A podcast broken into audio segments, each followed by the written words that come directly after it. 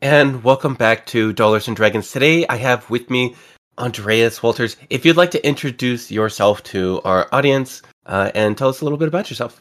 Hi, my name is Andreas Walters. I am a tabletop RPG publisher at Metal Weave Games, and we produce anything from systemless supplements, owlbear plushes, miniatures, and system content, as well as original games and supplements. Cool, yeah, and uh, that's a lot of stuff. That's a lot of titles. That's a lot of responsibility. Let's talk about how you got started uh, in tabletop and what year was it? Not to date you, but you know, I'm just curious. Oh God, do I have to look? I think it's 2017, 2018. Oh, okay. That's, not, that, that's so, not that long ago. Critical Role was on the air, right? no, wait, wait, wait, wait. No, yes, they probably were. Eh, no, were they? Yeah, they were. I think. I think they were. Oh God, um, cards Kickstarter. God. admittedly, I'm not the I'm not the most diehard of yeah, CR fans. Okay, yeah, yeah. Sorry, that was my first Kickstarter project. I technically started a year before that. Oh, okay, yeah, um, yeah. Gotcha, gotcha. Uh, so yeah, I got my start in making free supplements, one-page supplements for money, uh, for the Monte Cook Games Numenera supplement as like part of the active community. Um, from there, it became into a licensed agreement where I was able to create supplements, and then sometime after that, I think I created like five or six supplements uh, under the Monte Cook Numenera limited use license. And then after that, I did my own Kickstarter, which came non player cards, and then later the Baby Bestiary, uh, which took off and became its own thing. And that's where I started doing more independent publishing. Gotcha. Why? Uh, what What inspired you to get started with uh, creating those supplements, those one one pagers for Monte Cook? Was that just a hobby thing for you, or what? So it was very much so interestingly, like when I was when Monte Cook Games released Numenera, I was sort of like just finishing up college and had definitely fallen out of with my tabletop RPG group because we kind of like moved all over the world. Um, so our group kind of fell apart for the most part. Um, and so me like getting on Twitter, uh, our TTRPG Twitter back in 2016 um, was a very different place. Um, and that's when I like first found out about uh, Numenera and like Monte Cook launching, uh, like getting involved in Kickstarter, which was still relatively new on the scene, honestly. Um, this was a very, very new field of content. Um, and so with this, I, you know, Monte Cook Games was like, you know, pushing out like Numenera and like I knew the name Monte Cook because of all the third edition books and stuff like that. So I was like, oh, this is cool. You know, like he's doing something new. I didn't actually know Monte Cook other than just like a name on the third edition books. Um, so I thought I was kind of excited and it sounded like a cool concept. Um, and so backed it. A year later, it released. Um, and it was a vibrant little community that existed on this website called like Ninth World Hub. And what was cool about it was there was a little chat room in the website um, that like we were all talking about. We were able to create content and as well like chat and be like a little mini active community um, and I I think this was before Discord, maybe like before Discord really hit it off. Yeah. Um, and so this was like the place to be um, when talking about the community. And so this is where like people started doing like collabs. Like I would write up, and this is where I was still learning InDesign. Like I was um, at this point, I was just getting access to InDesign and stuff to do stuff for work, essentially. Um, and so that's where I kind of like justified to pay for it myself, I think, um, and got a student license or whatever. So I was paying for it relatively cheap. Uh, and I was learning to use InDesign and Photoshop. And so that's where it started with one pagers, like, you know, trying to understand how um, transparencies worked, formatting, oh, all that stuff's crap, trust me. Um, like it's like multiple bo- text boxes, different sizes. I would use a different text for the header and then different text box for the body. Uh, it was terrible. It was absolutely terrible. Um, and actually, the first book that I ended up publishing, or that the first license book that I put on DriveThruRPG, which was Ninth World Assassins, um, is also formatted terribly like that. And I got it printed through the DriveThruRPG printing process. Yeah. Yeah, I tried to open it up again, and I'm like, oh god, like every page has like you know like like a bottom detail, and uh-huh. like all of those were manually placed right. like, or duplicated. Like it wasn't using a template control or anything. Yeah i was uh i just um you know there's a couple comments i want to make. Like first of all uh chat room uh community from a website. That's first of all that's amazing. Did it keep the chat history? Uh I, I think so. I mean, the website did die a little while later um, Uh-huh. in favor of like Discord and like because it was like uh, community managed essentially. Like Mhm. one person was essentially responsible for it. Um, I don't think it was. I think it was just like people were active around the same time. There was about like eight community members, eight to 10, 12 community members that were there pretty constantly, including myself.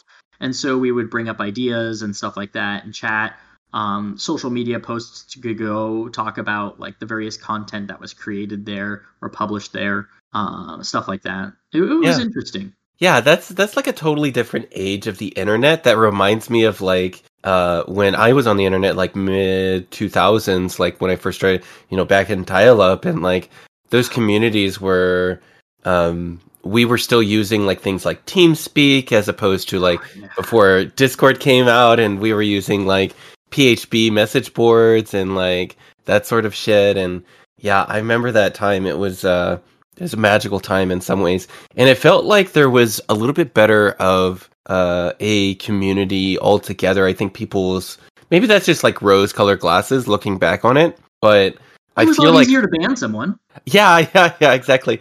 Yeah, um I feel like forums honestly are better in so many ways, which is why I'm I'm probably going to look into like forums for my own Discord community and start opening that because I. I li- I liked it better because it felt like you would actually like communicate in a way that seemed less ephemeral. Like it feel Discord feels very ephemeral, which is cool for like certain types of conversations, but um I think talking about a particular topic and going back and forth. Yeah. Exactly. Yeah. Um Ooh, that'd be Right. cool. Convert a tread into a topic, something like that. But the problem. Oh, sorry, I'm tangent thinking. There's an Yeah. interesting design problem that, like in Slack, what you can do is you can take a group of conversation and move it into another conversation. oh. Uh, so, like, you can literally say, "I'm going to take all of this and put it over here into this like conversation with this other group of people." Okay. Um, which is like that's nice, but like in Discord, like I want to be able to select a bunch of conversations and drag it into a thread or drag Uh-huh. it into a post because it's not relevant to the current conversation or it's worth being separated. And Right. Discord doesn't really allow you to separate conversations nicely. Even like Yeah. current or post, you have to like reminder, mod reminder, do this. Yeah, exactly. It's not it's not very it's not very elegant. It just feels kind of like, you know, just you show up and I'm actually kind of worried about Discord in the future cuz they don't they don't have I was I was discussing this in uh, one of my business cohorts and they don't have like a way to monetize. There's no way for Discord to stay afloat as a business, really, that people feel like they're going to for content creators because if I'm a content creator and I'm a YouTuber or I'm a I'm an OnlyFans person or I'm just a person that makes you know some kind of content. Um, my audience is not really they're gonna live on Discord or they're gonna be like there as a community, but like I'm already monetizing in other ways outside of Discord. So why would I move my monetization over onto Discord when it just doesn't make sense when your content is usually elsewhere, you know? Yeah. So I don't Discord like there's no like native advertising unless they're selling your data, which I mean that could be a potential. They could I mean not selling identifiable data, but using uh, der- derivatives to say like you know oh this is a gaming community, this is the tabletop community, this is a because you can use um uh what's it called um when you you run a query on um, text to see uh, what the content is. Oh, Um, okay. So if you're just telling if it's my God, what's it called? Tag? Not- huh? A tag? No, there's a. It's like a diffusion. Um, uh, Facebook uses it. A whole bunch of. Essentially, you're Okay. saying like you know if it's positive or negative Mm. or um, what sort of content is being primarily discussed. Um, Mm-hmm. This is how like um, stuff like you know how like NS not not safe for work detectors work. Essentially, they're using Okay. context and tags and stuff like that to tell whether a content is slightly problematic. Um, Yeah. just through auto detection, which is how like video games tried to, to get rid of bad people before. You know, Right. it's just strictly through um, sentiment analysis. Right. Okay. Um, I knew it hit me eventually. Uh, uh, so they use something like that to see like what what is a community, what kind of person this is, and then try to derivate those into groups. But the problem is how is how are they using this? You know, are they like I can't use it for anything. Like how how would Discord use that to profit? Like to know right. that I'm in these groups and communicate in this way, or you know, can be assigned to these various level of user tags. I know I'm gonna get hate mail for this, but like I feel like ads is the way that Discord needs to go. It's the it's the least of the evils. Like it's the it's the lesser evil compared to everything else. Like because the only way for them to really monetize is to like okay, let's do some shit with AI. Let's do some shit where we're stealing data. Let's do something where we're just over monetizing like subscriptions or something. They just need to run ads. They just yeah. need a little box in the corner for ads and just have that be that and try I mean, and the only other way would be charging people to host Discord servers. But yeah. you know, they kind of screwed themselves by opening that up already. So Yeah. Um because if they wanted to have people pay for managing their own discords and upgrading to access to features, there could have been a chance for that.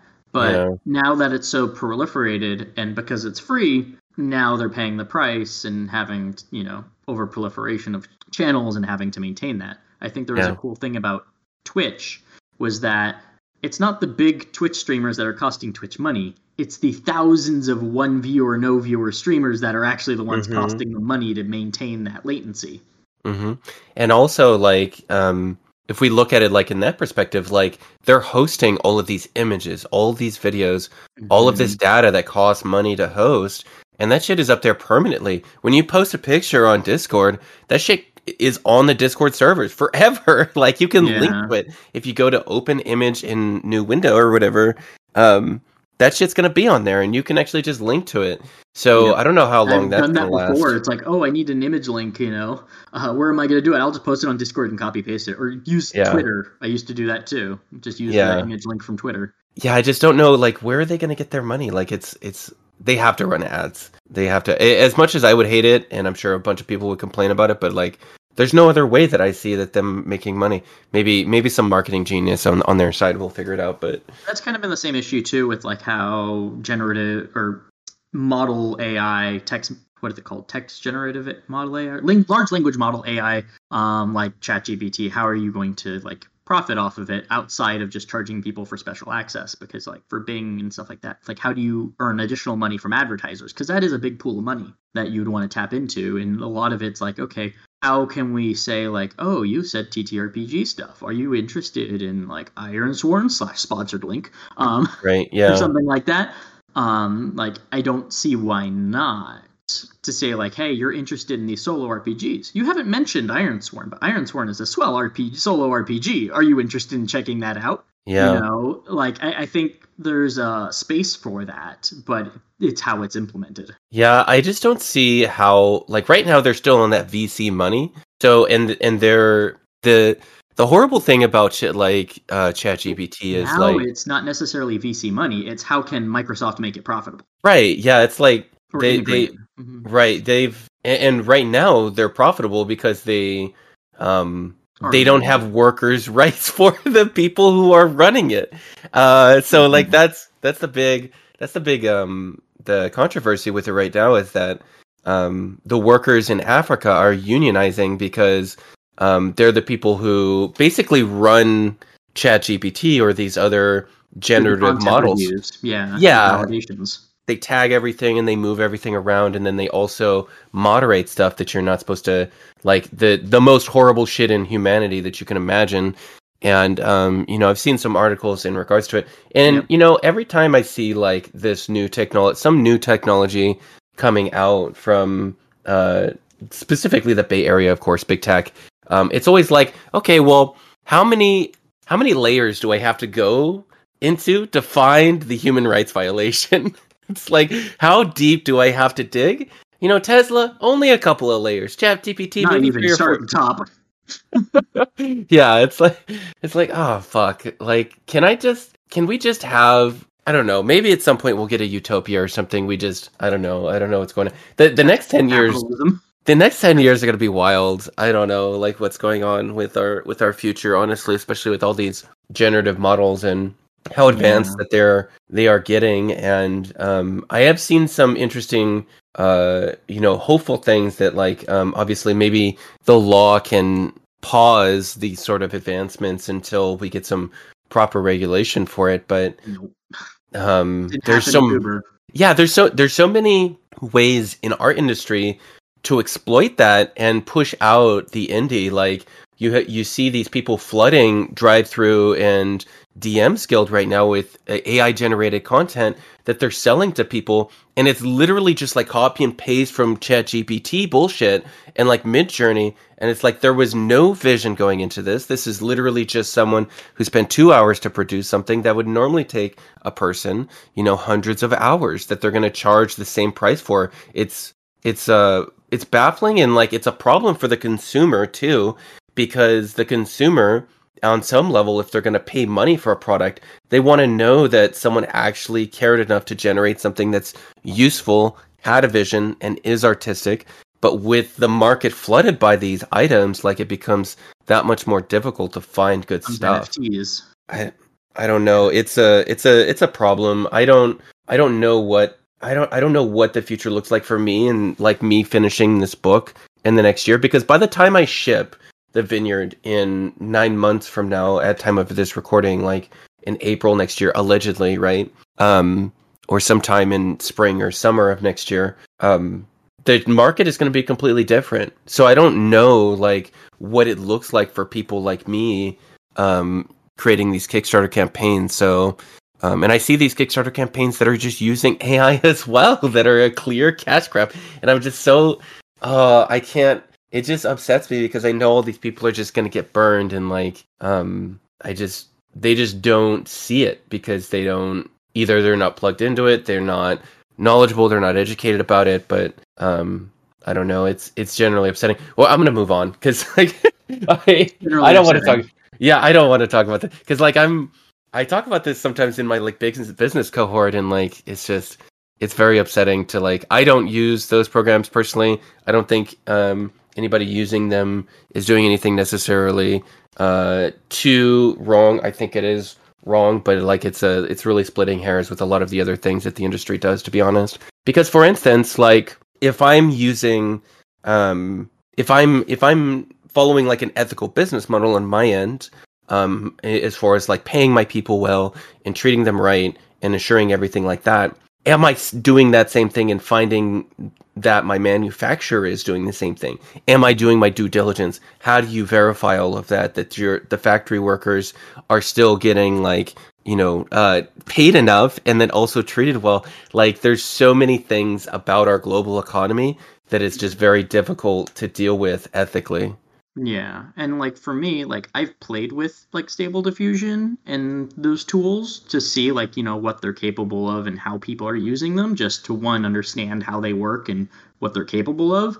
But at the same time, it's like no way I'm gonna put that in the product Yeah. because one, there's so many implications and problems with it, and two, I don't own that work. Like I can't say that's mine. There's no legal way I can say that. Yeah. Um, like there's a that so I, I see it currently just as a tool or a toy or like an artist tool. If an artist wants to plug something into that and use that as a reference so that they can do their work on top of it, sure. But at that point, that's that's where it stops pretty much. Same with uh, GPT. Like sure, you can use it as like a starting point or a resource, but if it's doing the work for you, then no. Like there's too much.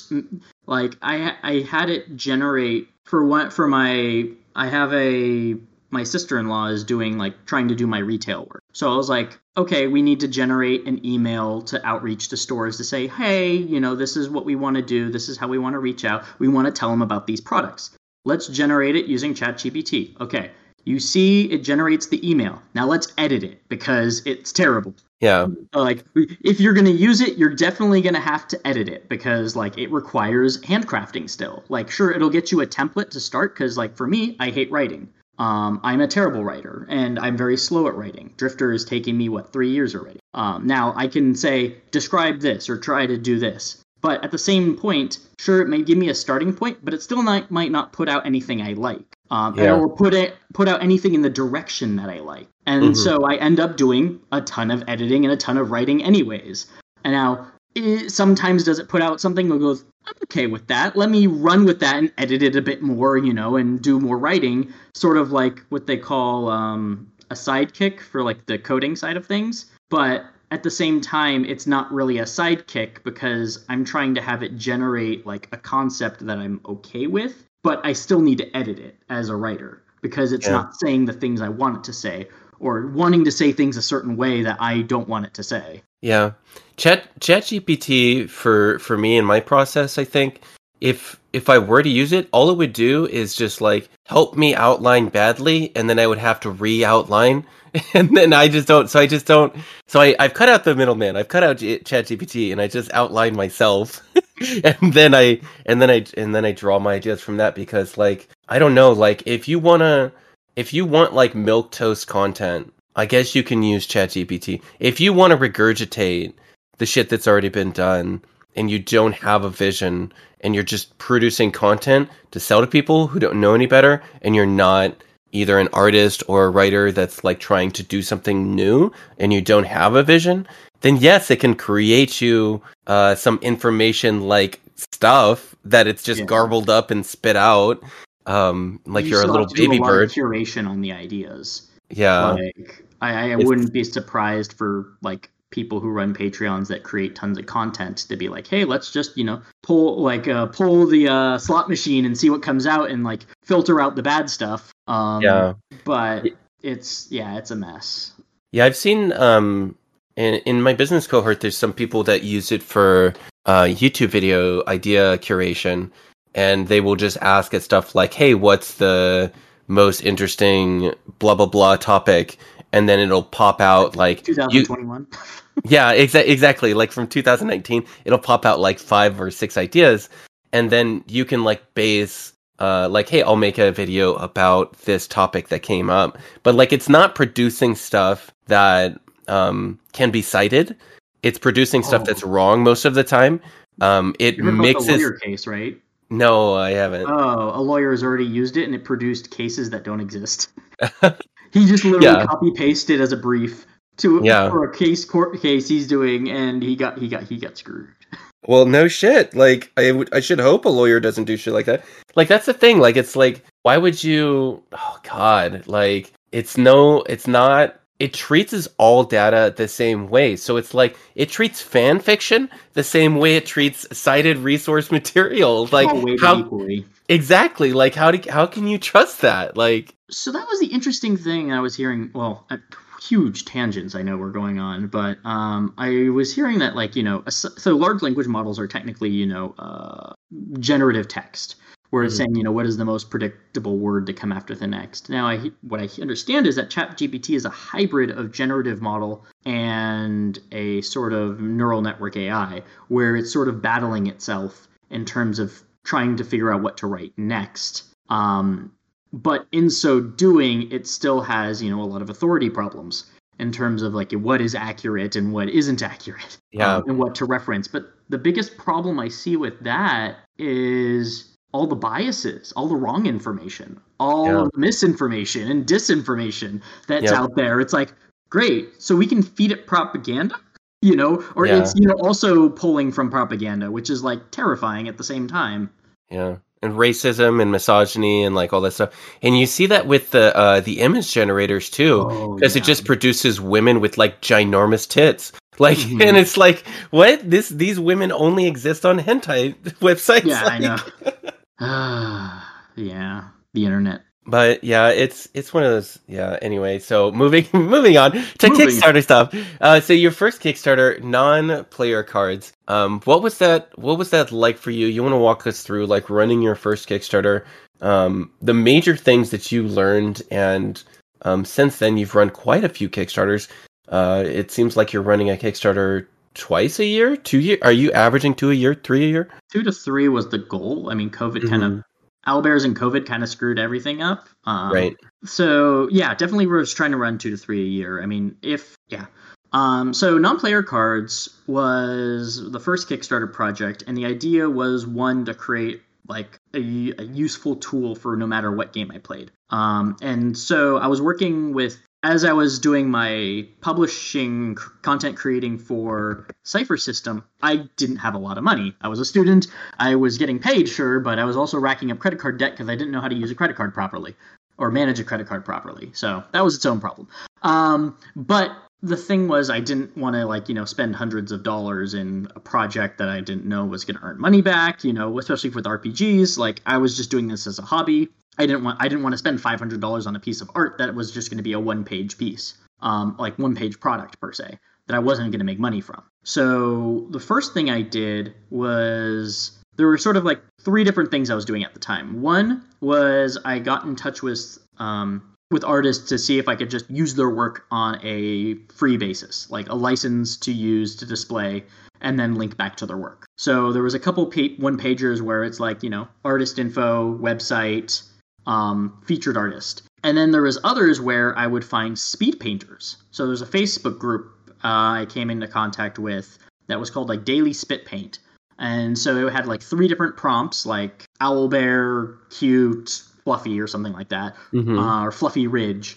And people would spend 30 minutes and draw whatever they could on one of those prompts, or all three of the prompts. And you would get some people who could do some crazy crap in 30 minutes.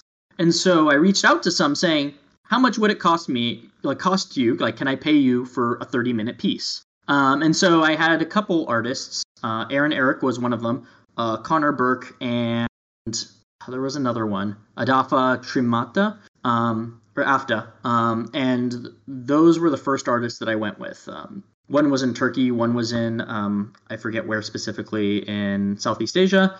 And the other one was actually in Canada as an architecture student. Um, Mhm. and they all had like a per hour rate and so i would pay them essentially for a half hour and then like you'd get more detail the more time i would pay for them to do the work so i would pay for a bunch of concept pieces um, which was maybe like $50 something like that 50 $75 because they were sort of doing it for fun as well um, and so like i would get like a piece or two of concept artwork piece. And that's how i did it got almost my pieces my like early products done was with concept art. Um, and then later on, like with non-player cards, uh, I liked working with Aaron Eric, who was a concept artist, like a digital painter concept artist that went digital, and we did non-player cards. And so he was queued up to do 400 pieces of art in like seven months, um, which was an interesting uh, challenge for him. But because essentially he had to spend you know 30 minutes on each piece,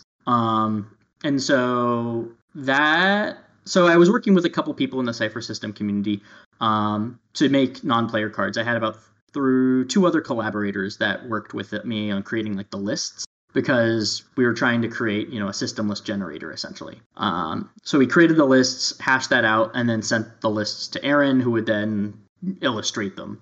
Uh, and then I did all the layout work, and um, the collaborators also helped in doing the des- long descriptions for each of the entries. Um, crowdfunding wise, it was a pain in the butt. I didn't have much of an audience, so I relied heavily on like the Cypher System community was pretty open to helping out because I was an active community member there, and that was honestly like my best start um, that I could have got asked for is like community, but that pretty much got me like 50% funded because I asked for like 12k. Um, and then the rest of it was sheer hustle. Mhm. Uh, I approached so many different blogs because that was the thing um, to get featured or discuss or to like talk about the project um, and just seeing like where I could get posted. Google Plus, Google, you know, um, that was a sp- thing at the time as well. Um, but it was very much like finding communities, reaching out, making sure I follow their guidelines.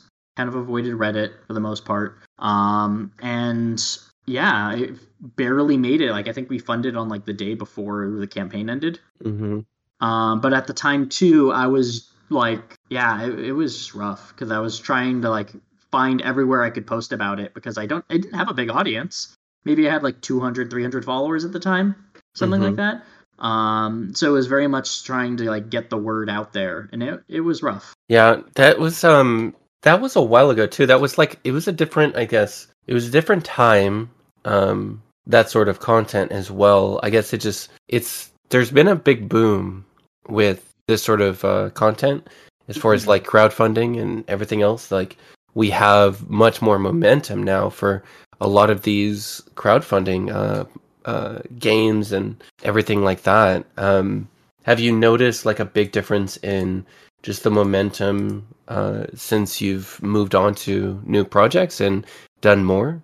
I mean, I have more people that follow projects that I produce. Um, what sucks sometimes is, you know, some people are burned by a project, some people aren't. But at that point, there, I, I apparently do have some sort of like steady fan base of people apparently mm-hmm. that are backing every project that I create or like you know approach at conventions and be like so what's new and it's like ah shit I don't have anything this year um uh, or not yet um but I think it's tricky because you know at every campaign there's always someone who's upset uh, I think those are mostly the like the funded backers who just want the re- the rewards with the extra stuffs um, because every campaign I feel like I fucked up on something somewhere. Uh, like non-player cards, we were supposed to do like a hollow card. Um, Baby Bestiary. Actually, we did implement that one fully. Baby Bestiaries were all implemented. Getting the art prints were kind of a pain in the butt at the time, though, uh, in the canvases. Uh, Atlas Animalia was supposed to be the signed um, uh,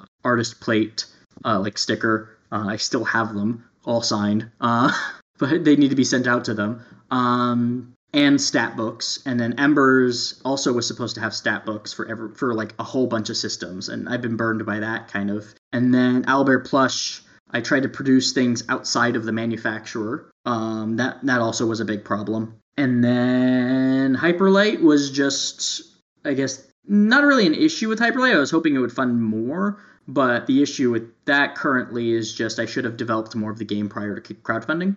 Mm-hmm um, because people, I mean, also life and COVID and other project causing problems, right? did not also contributed to having problems. But like, there now I'm at the point where it's like, okay, I need to have things mostly developed prior to launching, just because. I yeah, can. yeah, I think um, that's an interesting point because um, Hyperlight uses a unique game system, or like, is it something developed um, it's elsewhere? Oh, so it started off as a Cypher system hack. Okay. Um, and originally we were going to use Cypher system, but licensing kind of fell through mostly because of like their timing, approvals, uh, cost to license. Um, this was before they went like uh, uh, open SRD. Uh, so the idea was like, oh, would this even be recognizably Cypher after all the changes I've made to it, kind of thing. Uh, also, that was a valid question. And so after a little while, it's like, all right, let me just like abandon some of these thought, those ideas, and just go in my own direction. Uh, so it kind of started with like a Cypher system core. I mean, energy is about the closest thing to it because I knew I didn't like how Cypher system your resource was your health. Mm-hmm. Um, and so I abandoned that very early on, and that was one of the core things that we abandoned. Um, same same with like ability level scaling and stuff like that um, with the different tiers. But from that point on, it sort of just became its own piece um, and evolved from there. Yeah, that makes sense. Um, and right now, you're uh, are you are you delivering digital right, fulfillment right now, or uh, right now, the basic rules. So uh, while developing it, I took a step back and developed a basic rules sort of like you know let's hone down everything let's put it into bullet points and like clear this is how everything works this is the rules foundation that we're going to be jumping off of and using and expanding upon and then let me come back and put all those like clarifications into the core book and mm-hmm. so i'm right now like finishing the core book essentially um as we speak so gotcha cool yeah, that's um yeah, I see that you've got uh the basic rules up on metalweavegames.com. Um so people can in theory download it right now because yep. it's free and yep. then play it. Yep. Okay. So it's totally playable, interactive character sheets, delve decks, combat board, like all the resources and tools you can pick up and play currently. Right. Like nice. it's totally playable. Um there's only like a couple abilities per discipline, like talents or combat abilities. Um, Obviously, that gets expanded in the core book, uh, but it's definitely more than enough for a group to pick up and get started with. Gotcha. Cool. Um, when you began putting these sort of things together, when did you start your website itself, and like when did you start like transitioning towards platforming these uh, these products that you're going to sell? So I started transitioning my website, I think back three years ago. Let me yeah, so I think what I ended up doing was I was primarily reliant on Drive Through DriveThruRPG uh, as sort of like the main website that I was selling my stuff on. Um, changed name names a couple times because I was still deciding what my company name was back then. back in 2017. Uh, mm-hmm. I think no, I think in 2017 I finally decided I was Metal Weave Games. So, um, but from there, um, yeah, it was mostly DriveThruRPG, um, but I didn't have that many products, so it wasn't really like worth having my own present, my own website. And I was mostly selling our products on Amazon. Amazon was warehousing the product and shipped the product, so I was using fulfillment by Amazon at the time. So I didn't actually have any product to manage um, other than my own am- like Amazon account. So that was sort of nice in its own way. Baby Bestiary came along, and it was fulfilled. Was it fulfilled through TWE? Um, so through the warehouse I currently work with, I I think they also did some Amazon. I'd have to double check. It's been years. Um, but essentially, like I either fulfilled through Amazon for the first Baby Bestiary, um, or it was fulfilled through my warehouse. And then from there, it kind of like, okay, now I have inventory of stuff and I need to sell it places. So I think at the time it went into Amazon as well. And that's when it started to transition to I need to have a website because DriveThruRPG is not going to sell my book. Um, and that's where it started happening in terms of transitioning to, okay, I need a place to sell people stuff. Um, I would have to go back and check. Yeah, it's been kind of weird um, how it's all developed over time, kind of in parallel. Um, and so originally, I what did I do originally? I think I had Adobe Muse as my website. um, I remember that, yeah. And so, because that's what I was messing with, I was messing with all the Adobe products back then. So that was like, okay, here's an easy, like, easy way to create a website. Like, I know how to use InDesign. This is kind of InDesigny, a little limiting, but it works. Um, and I think that I used at the time. I but then I might have switched quickly into Shopify um, because that was sort of like the selling place to be. Um, and so that's where I'd have to check. It's been a long time. Um, but from there, I sort of like had the website, but DriveThruRPG was still giving me most of my profits at the. And it wasn't till like a few years ago where it was like, okay, 100% we're flipping to the website. Like I'm focusing all my effort here. Here's where we're selling stuff, digital and physical. Um, because well also at the same time there was a period where i thought i was convinced that wordpress would be cheaper to run and it isn't that was a rough year of transitioning back and forth mm. um, but it was definitely worth going back uh, to shopify because i just have too much to manage in multiple places yeah. what's the advantage of shopify I would say, well, at least for my scale, it's like inventory management for multiple locations and stability. Mm-hmm. Uh, Shopify just has better integrated stability than WordPress does. So WordPress doesn't guarantee that all the apps uh, talk to each other nicely. Mm, yeah. Whereas in Shopify, if I run into a problem where an app isn't working quite nicely, like I can, it doesn't necessarily like impact everything else around it. Yeah. Uh, it's hard to get much more crossover error where it's like I have and so in essentially the features I needed was inventory management, warehouse management, shipping management, and digital content. Uh, yeah. And I needed all those to work at the same time. Yeah. And in Shopify, I can just plug in something for digital. I can plug in something. I mean, I don't have to plug in anything for warehouses. So I just needed one app to manage digital fulfillment, and all my physical stuff was already handled. Um, yeah. So, and then the builder, yeah, it's not as nice and easy, but it's a lot more customizable in terms of if you can figure out the code and change things around, or just use the templates. Um, Shopify, like I'm paying a little more for it because I need more users access and I have more locations and stuff like that. But like I could probably work at the baseline level and stay there for a while. And I think yeah, for a while, like I know I paid for three years right up front because it's just cheaper. Um, but overall i think it's like paid for itself in terms of like better shipping calculation mm. or like more accurate shipping calculation. There's shipping calculations you're always going to futz with honestly. I hate it. Um but overall like i feel like it's been a lot nicer to just manage and like not worry about it crashing or having yeah. to debug crashes. Right. Yeah that's um that sounds like a great solution if if you're just a you're the only one working on it, right? You're the only oh, person. Yeah. You okay? Yeah, yeah, yeah. That sounds like a great solution. Then, if you're able to manage it, I mean, there are permissions you can do. I think I can get like five people total in there. Uh, okay. I think three is out of the base license, but you can get you can modify permissions to people to be like, you only have access to blog posts. Right. You know, if I needed to curate access, but right now it's like my warehouse has access to orders and stuff like that. They can update inventory if necessary. They can go in, print packing slips. They pretty much go use Shopify and do all the in, all the shipping of my product because they have a category just for them. So they can go in, do all the shipping stuff, and I don't even have to look at it. Uh, Right. It comes down, except if there's an issue, Yeah. um, which they do reach out to me maybe every other week, maybe. And there's like, oh, you know, look at this order. You know, does this need to be shipped here, or does it need to be shipped there? Or this. Oh, know, okay. Yeah. Or you're running out of this. Um, Yeah. Yeah, I, I just had a uh, I, I have this problem where I accidentally send like my stuff to the wrong address because I've like lived in so many locations so sometimes I like go through the shopping experience too quickly and I like click the wrong address. But I had a I ordered a chair from like and fuck these people but like xchair.com and it was recommended to me. It's like a $600 chair oh damn. and and I and I shipped it to the wrong address. And I like immediately within five minutes realized it and tried to cancel. And they're like, "Yeah, we can't change the address after you've ordered." And I'm just like, "What do you mean? what do you what do you mean you can't do that? well, like, what kind of business are you oh, fucking Oh, running jeez. that you That can't change the address?" So I get this text from this guy in North Carolina, like, "Hey, do you want to come pick up your chair?" And I was like, "I live in Washington, so I'm like, no." Yeah, you gotta ship that to me. Yeah, sorry.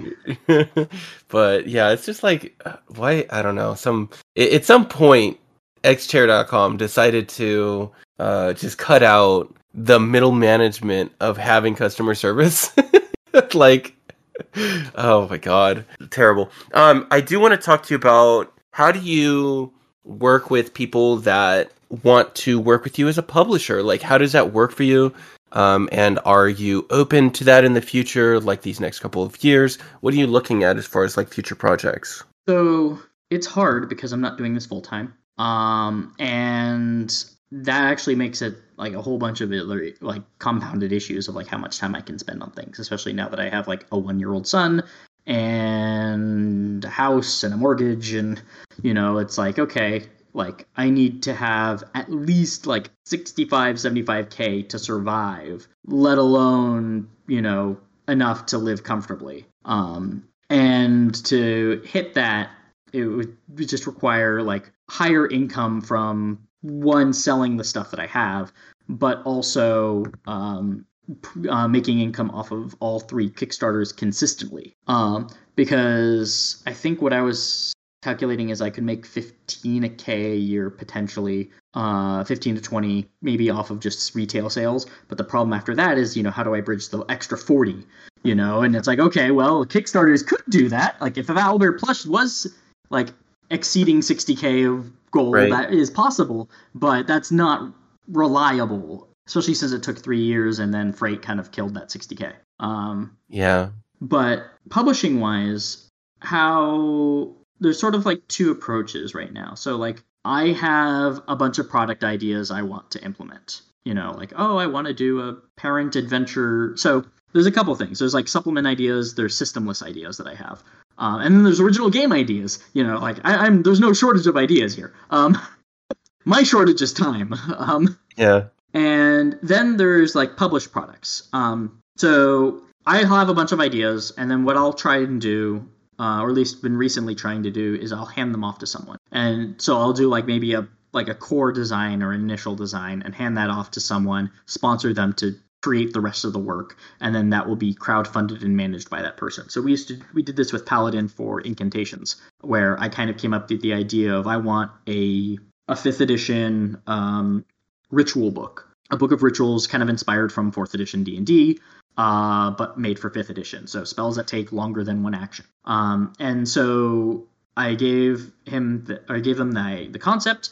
They ran off with it. And then uh, paladin kickstarted it under the Metal Weave account and sort of it and managed all the art and stuff like that. So i had like no hands in it except for like approvals essentially. Um, and that went pretty well for the most part um, and so I would call that like a sponsored project, you know, where it's like it's my idea, but you're kind of working under my umbrella and so and so. The other one is like, you know, I see a project that can fit under the Metal Weave umbrella, um, whether it's like a systemless, an independent, or something cute. Um, and that's really much like, can we help in terms of fulfillment and uh, like, can we help in terms of like crowdfunding support and fulfillment? Um, and that's sort of like a weird new territory because it's like, what is the future of Metal Weave in terms of like uh, the publisher and that presence of a publisher. Like, are we trying to be Steam or like are we trying to be like are we going to take everybody in and you know try to grow this umbrella? Are we trying to remain focused on certain types of products? Um, do we want separation in terms of like games and systemless? Do we want to focus in systemless? Um, I'm very conflicted on that still, or like bouncing ideas on. But right now, it's sort of very much like I'll see a project and be like, hey, can we produce that? You know, help publish that for you. Um, usually, it's um, project by project base, or um, to see like if that's like hey, this seems like something that we that does well or is doing well, and that we can partner with that will look good for us and our brand. I guess. Uh, so there's a little bit of like marketing brain in there, which mm-hmm. is what it is. Um, but also like, does it fit with Metal Weave in terms of like, is it evocative, inspirational? Does it fit with like the systemless branch, or does it fit within the Baby Bestiary branch, or does it fit within like the games branch? Um, at least that's kind of like where I'm trying to put things now, or like envisioning. Um, it's kind of weird because now with like the whole fifth edition rework change, I it's very unclear on how content for fifth edition will move forward. Um, mm-hmm. in terms of like you know Project Valorant, it's like yes, this will be fifth edition compatible, but it's like but you don't know what the 2024 rules will look like. So how do you know you'll be compatible? Especially like with the playtests, they're making some big changes to each of the classes and the feats and all that stuff. So like there's going to be a big rework there, and so it's sort of like unknown. Um, we used to have like a fifth edition like bucket, and you know that is a profitable bucket. Um, where like you know we had put Awakened in there. Um, we did Dragon Stew, which was you know kind of cute fifth edition supplement. I want to do a cooking book, maybe not that specific one, but like that also kind of was a publishing experiment to see like oh we can help out. How does how does this work? Um but yeah it's very much kickstarter support and then fulfillment support.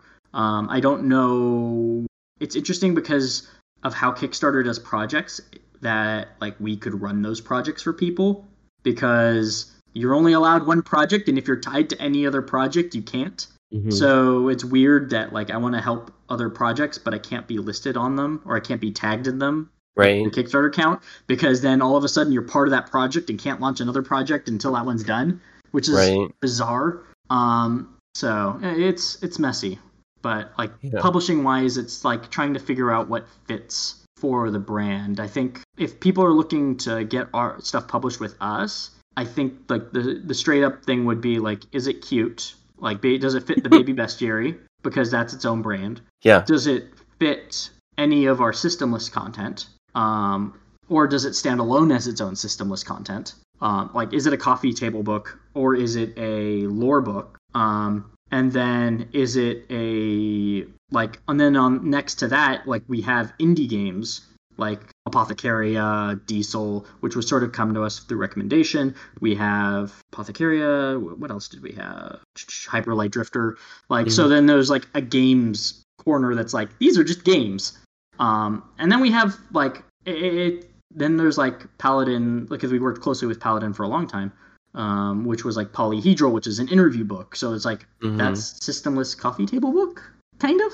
Right. Um, so like trying to like enforce the categories has been tricky as well, and also just figuring out like what is our vision um, moving forward for the company. Yeah, I gotcha. Yeah, you do have like a you have a few different directions. It is very interesting.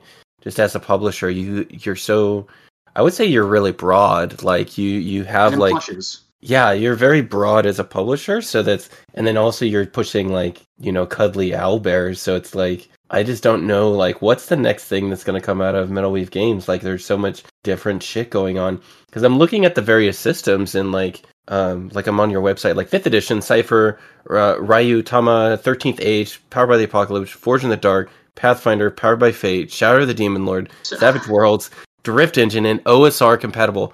And so those uh, were all born because of Atlas, sorry, because of Atlas and Embers. Uh, those were all supposed to be all the supplements that we were to create for Atlas and Embers in all of those systems, and that's where I meant by I got burned by systems. Oh, okay. So like Ryutama, we were supposed to make an adventure for the baby best for the Owlbear plush featuring uh-huh. that still needs to be done. I I have it still listed, but we still have Ryutama, and we sell Ryutama because we had permission from the creators to sell them on our website. Right. And Ryutama kind of fits the Baby Bestiary and Metal Weave games kind of cute Right. Vibe. Uh, so that kind of worked as an inclusion. Um, Cypher System, that was sort of our baseline, so we have a couple products there. Shadow of the Demon Lord, um, Rob Schwalb, the creator of Shadow of the Demon Lord, actually created a supplement for Embers for us. So that was a nice plugin because I didn't have to do any of the design work. So he did that. Uh, Pathfinder and stuff, that was in fifth edition. We do have stuff made for that, but they need to be finished. Cypher System, I need to make it finished. You know, there's a whole bunch of like, I have a bunch of manuscripts that I need to like lay out and get finished. Um, Yeah. But sets, it's tricky because the original idea of the systemless idea was we have a systemless lore book, and then you get like a digital supplement for your favorite system, Mm-hmm. and that would be like our way to drag in people from other systems. Okay. The problem is supplement development is expensive, Yeah. or more expensive than you think it is. Yeah.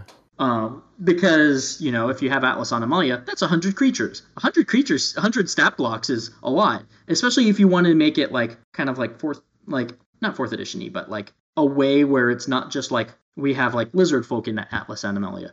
So it's like, oh, we have an axolotl, but it's like you're not going to use just like one stat block. You want like Mhm. you want like the chief, you want the shaman, or like Yeah. medicine doctor, you want the warrior, you want you know the tradesman you know you want more than just one thing and so it's like okay this is in uh, it balloons in complexity very quickly Mhm. uh, from 100 to like 150 you know and Mhm. Then development like do you pay per hour per stat block per depending on the complexity um, for pathfinder 1 stat blocks some of these like legendary creatures are like two pages Mm-hmm. um, so yeah It's a problem. yeah, so stat problem. blocks have been sort of like I know like people on the Kickstarter have stopped asking, but I know they some still want it or have you know given up asking for it because you know of how long it's taken. Um, but those are like you got the book, that's the primary goal. Now these are in the back end, and I'm trying to get them done, but you know other projects and every other fires keep coming up that cause you know delays or like I would ask someone to finish it, they don't quite finish it, and then I have to circle around and fi- finish it myself essentially. What's um so speaking of like not finishing stuff or like working with folks, um as a publisher, like when you're looking to either hire someone as like a project manager, someone as a lead, what are you generally like looking for first of all and then like how does someone like get themselves into that position to be honest? Like let's if you're like looking to hire somebody, like what do you what what assures you that they're going to come through? I don't know. okay. Um, partly the reason why I haven't hired anyone, um, Uh-huh. and also just lack of funds to hire someone to do that kind of work. Um, like right now, I'm only paying like myself a couple hundred a month. I'm paying Katie a couple hundred a month, and then the warehouse she bills me on her own st- stuff. So Mhm. um, I'm very much like penny pinching essentially because it's not sustainable uh, with the current like capacity that we're at. And then I have a bunch of money that's like hanging out somewhere else that I'm still trying to get a hold of, which has also made things very difficult. Um, but if I was to look back to the original question about like if I'm looking to hire a project manager, what would I look for? It would probably be prior project success, but every project is different. As I can see from my own projects, some go well, some don't. Um, I think part of it is responsiveness and action. Um, and then I think the other part too is me being involved or having work in a place where I can collect it or uh, access it. So one thing, so like for instance, um, a lesson that I had is like during COVID uh, or like in the past couple years, um, uh, one of the uh, paladin has been working on a project and he got sick and there was a death, uh, like a close friend death, and he's just been like out of commission for a while. And the problem I had there was since files weren't like in the Dropbox, like art, write-ups, art aren't in the Dropbox. I don't have access to those.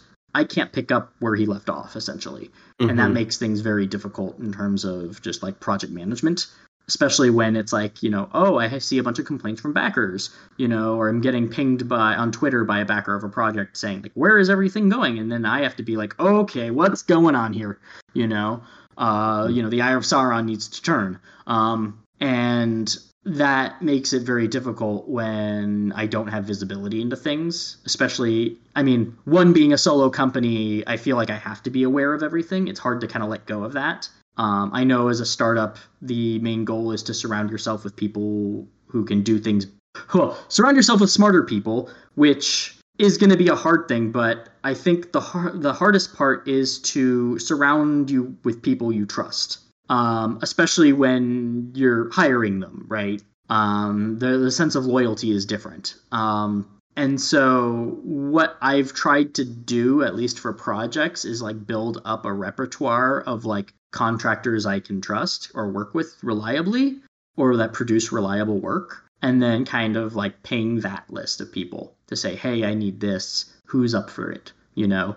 Mm-hmm. Um, so very much more of like a pool based approach, a talent approach, um, than a project manager. But I think so. Like for Metalweave, if we were to get a project manager, they would essentially be running projects on their own, and then I guess compensation would be based on like the projects they run because they're running it under the Metalweave umbrella. Mm-hmm. Um, so it would almost be like a creator essentially. It would be a creator license relationship almost. Um, yeah. Because who would own the project? Who would own the rights to the project? Who would own the distribution of the project? That all comes into question with that relationship, um, or becomes a question as part of that relationship. Um, if it's going to be owned by and published by Metalweave Games, then it would very much be a creator sort of license where it's like you're essentially cutting out a budget for your time, your work, and all that stuff, and then we are just doing the fulfillment. Mm-hmm, um, mm-hmm. And I don't know if that would be a person by person basis. Um, at this point, it seems to be um, where we've worked with like you know Paladin, we've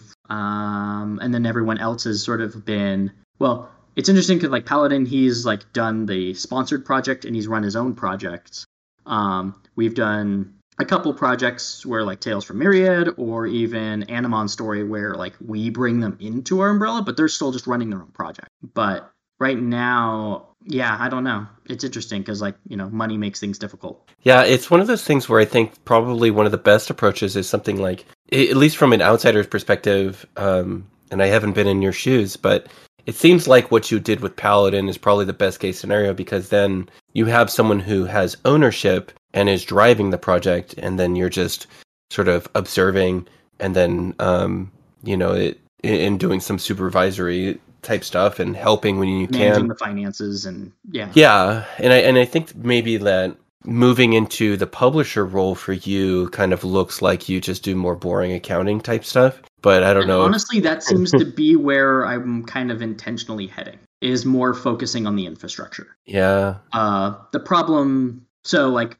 I think Drifter is going to be my last big design project. Uh huh. Um, after that, I'm pretty much going to be writing prompts for you know prompts or project like project ideas, project scoping for people to pick up and run with. Because it's like you know oh I want to do a adventurer's cookbook you know how to cook how to eat all the monsters you kill um, kind of thing you know. Or I want to do a parent's adventure guide you know. How does a parent bring their child on adventures and the different options that happen? Or how do adventures retire you know lore book kind of stuff. Um, and like all of those are great ideas they would probably do fine as kickstarter projects do i have time to work on any of them no um, yeah I yeah. have my own idea of how to redefine fifth edition or like, you know, redo yeah. fifth edition. And like, sure, I could poke at that on the side, but I can't make that like a major project that I'm going to work on because yeah. I don't got time for that. Um, or I mean, I can poke on it with ideas and like type stuff out on Discord, you know, and share those ideas or tell about it on TikTok. But it's, unless I can like put it into writing and like get like a playtest out, then there's no point. Uh, and I my time is better focused in making sure distribution's working, making sure we have inventory, making sure prices for shipping, um, ensuring backer kits properly set up for people, making sure the warehouse is good, um, and then working on making the site good, and then integrating that with you know sponsorships, content creators, and getting a blog, getting our blog slash newsletter actually going properly. Yeah. Are you still? Are you working? Um if you I, I am not trying to get like deets uh, from you on the podcast but like um so i've been working on my newsletter since like november and it's been like kind of off and on and it's like anything else where like you just have all these fires you have to put out i haven't put out my podcast i have like a backlog of the podcast right now actually I have like something I've been like procrastinating on uh, posting because I have to do a minor edit. But um, yeah, so I built it up to like 850 people right now. I think we're like pushing for 900 this month, Nice. but like um but like it just takes so long because what I noticed was and, and this is a a problem I ran into for the Kickstarter campaign. We hit total a hundred thousand inboxes um from like partners that were like pushing us, right? hmm and it only resulted in like 10 sales um which is not good That's a low conversion. Yeah. it's a super low conversion so what we have just kind of like i've come to the conclusion of like i thought that even with a lower percentage than normal because it was in my newsletter it would still convert well but it did not. So what i've essentially found is that your newsletter only matters for your own products. And i think that um it's just one of those things where it's like it's a grind. Like you gotta you just gotta you just gotta make newsletter content and then like people who subscribe will eventually if you're providing them enough value otherwise they will be interested in buying your products as well it's just oh it's so t- it's so tough uh to like continuously produce stuff that would go in a newsletter and people would be interested in it um hmm so Yeah, like our, I mean, I had newsletters that say like, you know, this is a monthly newsletter. Sorry, it's been six months, you know, or something like that. Or sorry, it's like now I think it's been like literally two years since I put out like a newsletter update. Um, Yeah. and that's something that I I don't have time to do, and I need someone to do for me. But Yeah. I need to convey all that information to someone who can convey that. Because it's very much like, you know, I'm putting out, you know, Twitter updates like, hey, books arrived in Australia, you know, hey, things are Mhm. going here. Like, those are all actionable and could be newsletter worthy, you know, or even like, let's run a sale, you know, at the discretion of whoever's doing the posts. Like, I need one thing that I always wanted is to find someone who could do that. Um, and it's one I stopped looking after a while. That's honestly one piece of it. Um, not like I haven't had enough other distractions to keep me busy. Um, Yeah. And then like not that I had more distractions, but like you know me being able to scoop up Zine Quest. You know that prevents presents its own other opportunity or window of opportunity to like test a different angle.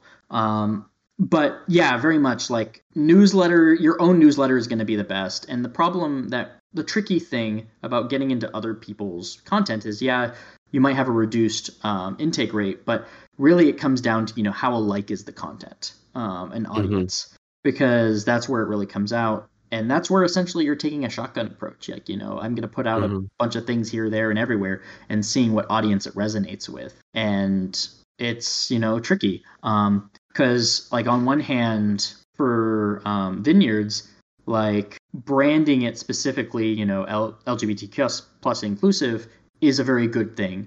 But at the same time, that will turn off some people who are, you know, because it's pushing it, they're not going to. But you could say like, Yep. you know, dark Mr. Murder Mystery D and D book, you know, Yeah. and even if they weren't against the inclusionary bits, you know, sometimes just like not having it like on the banner, like right of the ad that they get, Yeah. it's consumers are weird. Yeah, you Um, know, you know, Andreas, I actually have a story specifically about this Oh, no. because because I came to the conclusion because I tried, I rewrote my copy for the Yeah. Vineyard Kickstarter three times, and what I found was, um, so I was trying, and like, here's the most horrible thing: like, the first week is so important, the first three days are so Mhm. important. We really underperformed, so I was like, I was A/B testing all this different like marketing copy and like how do I get people in the door? How do I get my Google ads dialed in, my M Meta ads and everything to get people like in the door and like buy and like understand what the product is? Because our product isn't complex. It's just there aren't really products like it. So And like it's makes it tricky, yeah. exactly because people can't pick this up and be like, "Oh, this is a new D&D book." Like it's not it doesn't work that same way. Um I mean, really now like I've kind of evolved to the point where I'm like, yeah, this is a campaign setting and guidebook um with an emphasis on uh you know, our cool undead mob, right? And that and that's pretty much like all I really describe it as anymore. But like getting to that point took so long that I wish I had started that process months prior to the Kickstarter. And it was really down to the fact that I just did not have enough uh, manpower, meaning my time, to mm-hmm. do that. But you have to go through that process of like, how do you, within 10 words or less, describe something to someone and have it resonate to where they can make a buying decision? Yeah. And that that was pretty difficult. And I I put out like a tweet um, probably like in the middle of my Kickstarter campaign um, because I was like, I and I tried a few different things. In like full disclosure, I tried outright marketing, and part of that was um, like I think it was a mistake to brand us as queer up front because it turned off a lot of people. I believe um, because a majority I, I hate of our to agree with it. Like I, I absolutely hate it, but it's like uh, it's probably so. Like unfortunately, I, yeah, I hate to say it even because it's like ah, oh, consumers. It it uh, hundred percent it was because a majority of our audience is straight. So it's mm-hmm. like and so it, because like, they don't initially identify with it, they kind of correct. passed it up. Yeah, and it's not because those people are necessarily bigoted or hate queers, but it's like they will look at something that has the branding that is queer. They look at it as though that's who it's intended for. Yep. As opposed to like this is a cool thing into a that new subject. inclusive. Correct. Yeah. So people like frame oh, things. frame my water bottle with a camera on it. um, the we just uh, for the audience, uh, we just like zoomed into Andreas's face. Um, but um, so yeah, and it's just one of those things where it's like the, it's a very tricky like fine line with like most advertising and like figuring out what's the right um, balance that we need to strike. And when um, I'm hiring a marketer for uh, starting next week at some point, um, for those listening, it's it's long since happened by the time this comes out. But we're we're gonna put together some PPCs, some pay per click ads, which are the ones that you see on like Facebook or Instagram or you know mm. um, the the other places. Um, I know you know what PPCs are, but like just for the audience, like those uh, ads that you never click on unless it's like interesting or something in like Facebook. Um, those are PPCs. So uh, we're going to be running PPCs, and I bet we're going to have to cut queer. I bet we're going to have to cut it because that's just not where the majority of the audience is. And like, I can have these core concepts of queerness like within the book itself, but like leading that way with the advertisement, I don't know if it's necessarily the best move. Try your because... own control audience test for that, yeah, and then try to target it specifically. Yeah, you know, if I... they like this, if they're associated to that. I, I don't think queer is a selectable um selectable subcategory of users that you can find, but I'm sure that you could yeah. do some like audience querying to get to to nail down that group. Yeah, potentially. I, I did. I did find something very interesting though that like um we for whatever reason during our Google ads I was like yeah okay worldwide we'll just do it we'll try it we'll see what happens. I had a huge amount of interest from India, but I had no buyers from India, and I think it is because we have used um, so a lot of our aesthetic for um, the book itself. We are mm-hmm. intentionally mm-hmm. doing a Raj uh, Victorian sort of aesthetic, which is you know India after you know colonization, um, and so it's sort of like that that mixture of those two uh, cultures um, of both uh, you know the the Victorian and then also you know the the the Indian um, different the different cultures in India, mm-hmm. and um, aesthetically, some of our ads had some of that stuff in it. So I think that people were curious, um, but essentially did not uh, click on it. And I also kind of wonder about like the state of like queerness and its acceptability, uh, its acceptance in India. There's a big thing. There's a there's a oh, lot. Yeah. There's a there lot was of something I heard about that. That w- there was an interesting talk or something that I heard about queerness in India, or just like homosexuality, queerness, and right expression. Yeah. Um, there, there's a lot of there's a lot of they're going through a lot of what we are going through right now in America, um, mm-hmm. essentially, and um, and I I believe it's in in some ways it's different, and I don't want to say better or worse because I don't know specifically about what the queer people are going through in India, but I know that it is very difficult for queers in India right now. That's the gist that I've gotten, but um, but yeah, I yeah, it, it's it's tough. I don't know. I don't have enough time in the day either. But that's where we're at. That's that's indie publishing, baby. I know, right? Gotta love it. Uh.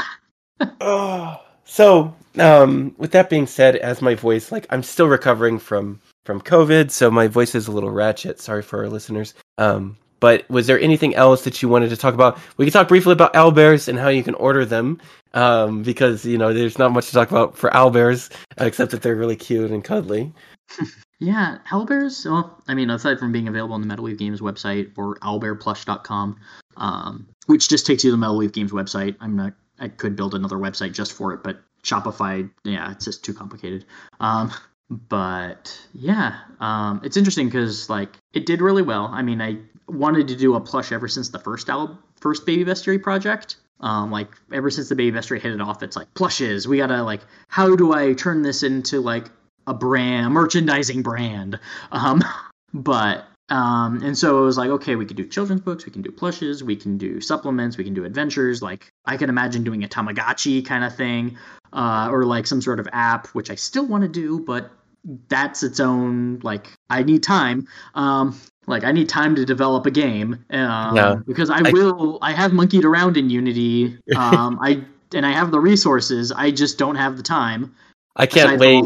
I can't wait to see the Twitter posts about people posting their uh, obituaries for their owlbear plushies they let die. That's why I have to do it like it's like, uh, but if I make it like if I do it like a Tamagotchi, yeah, it would die. But it's like, oh, if I do like an app, then at least like you can keep it alive, you can make it grow faster or grow over time for a longer period. Then I have more pixels to deal with. Then I can do more art about aging or doing different colors.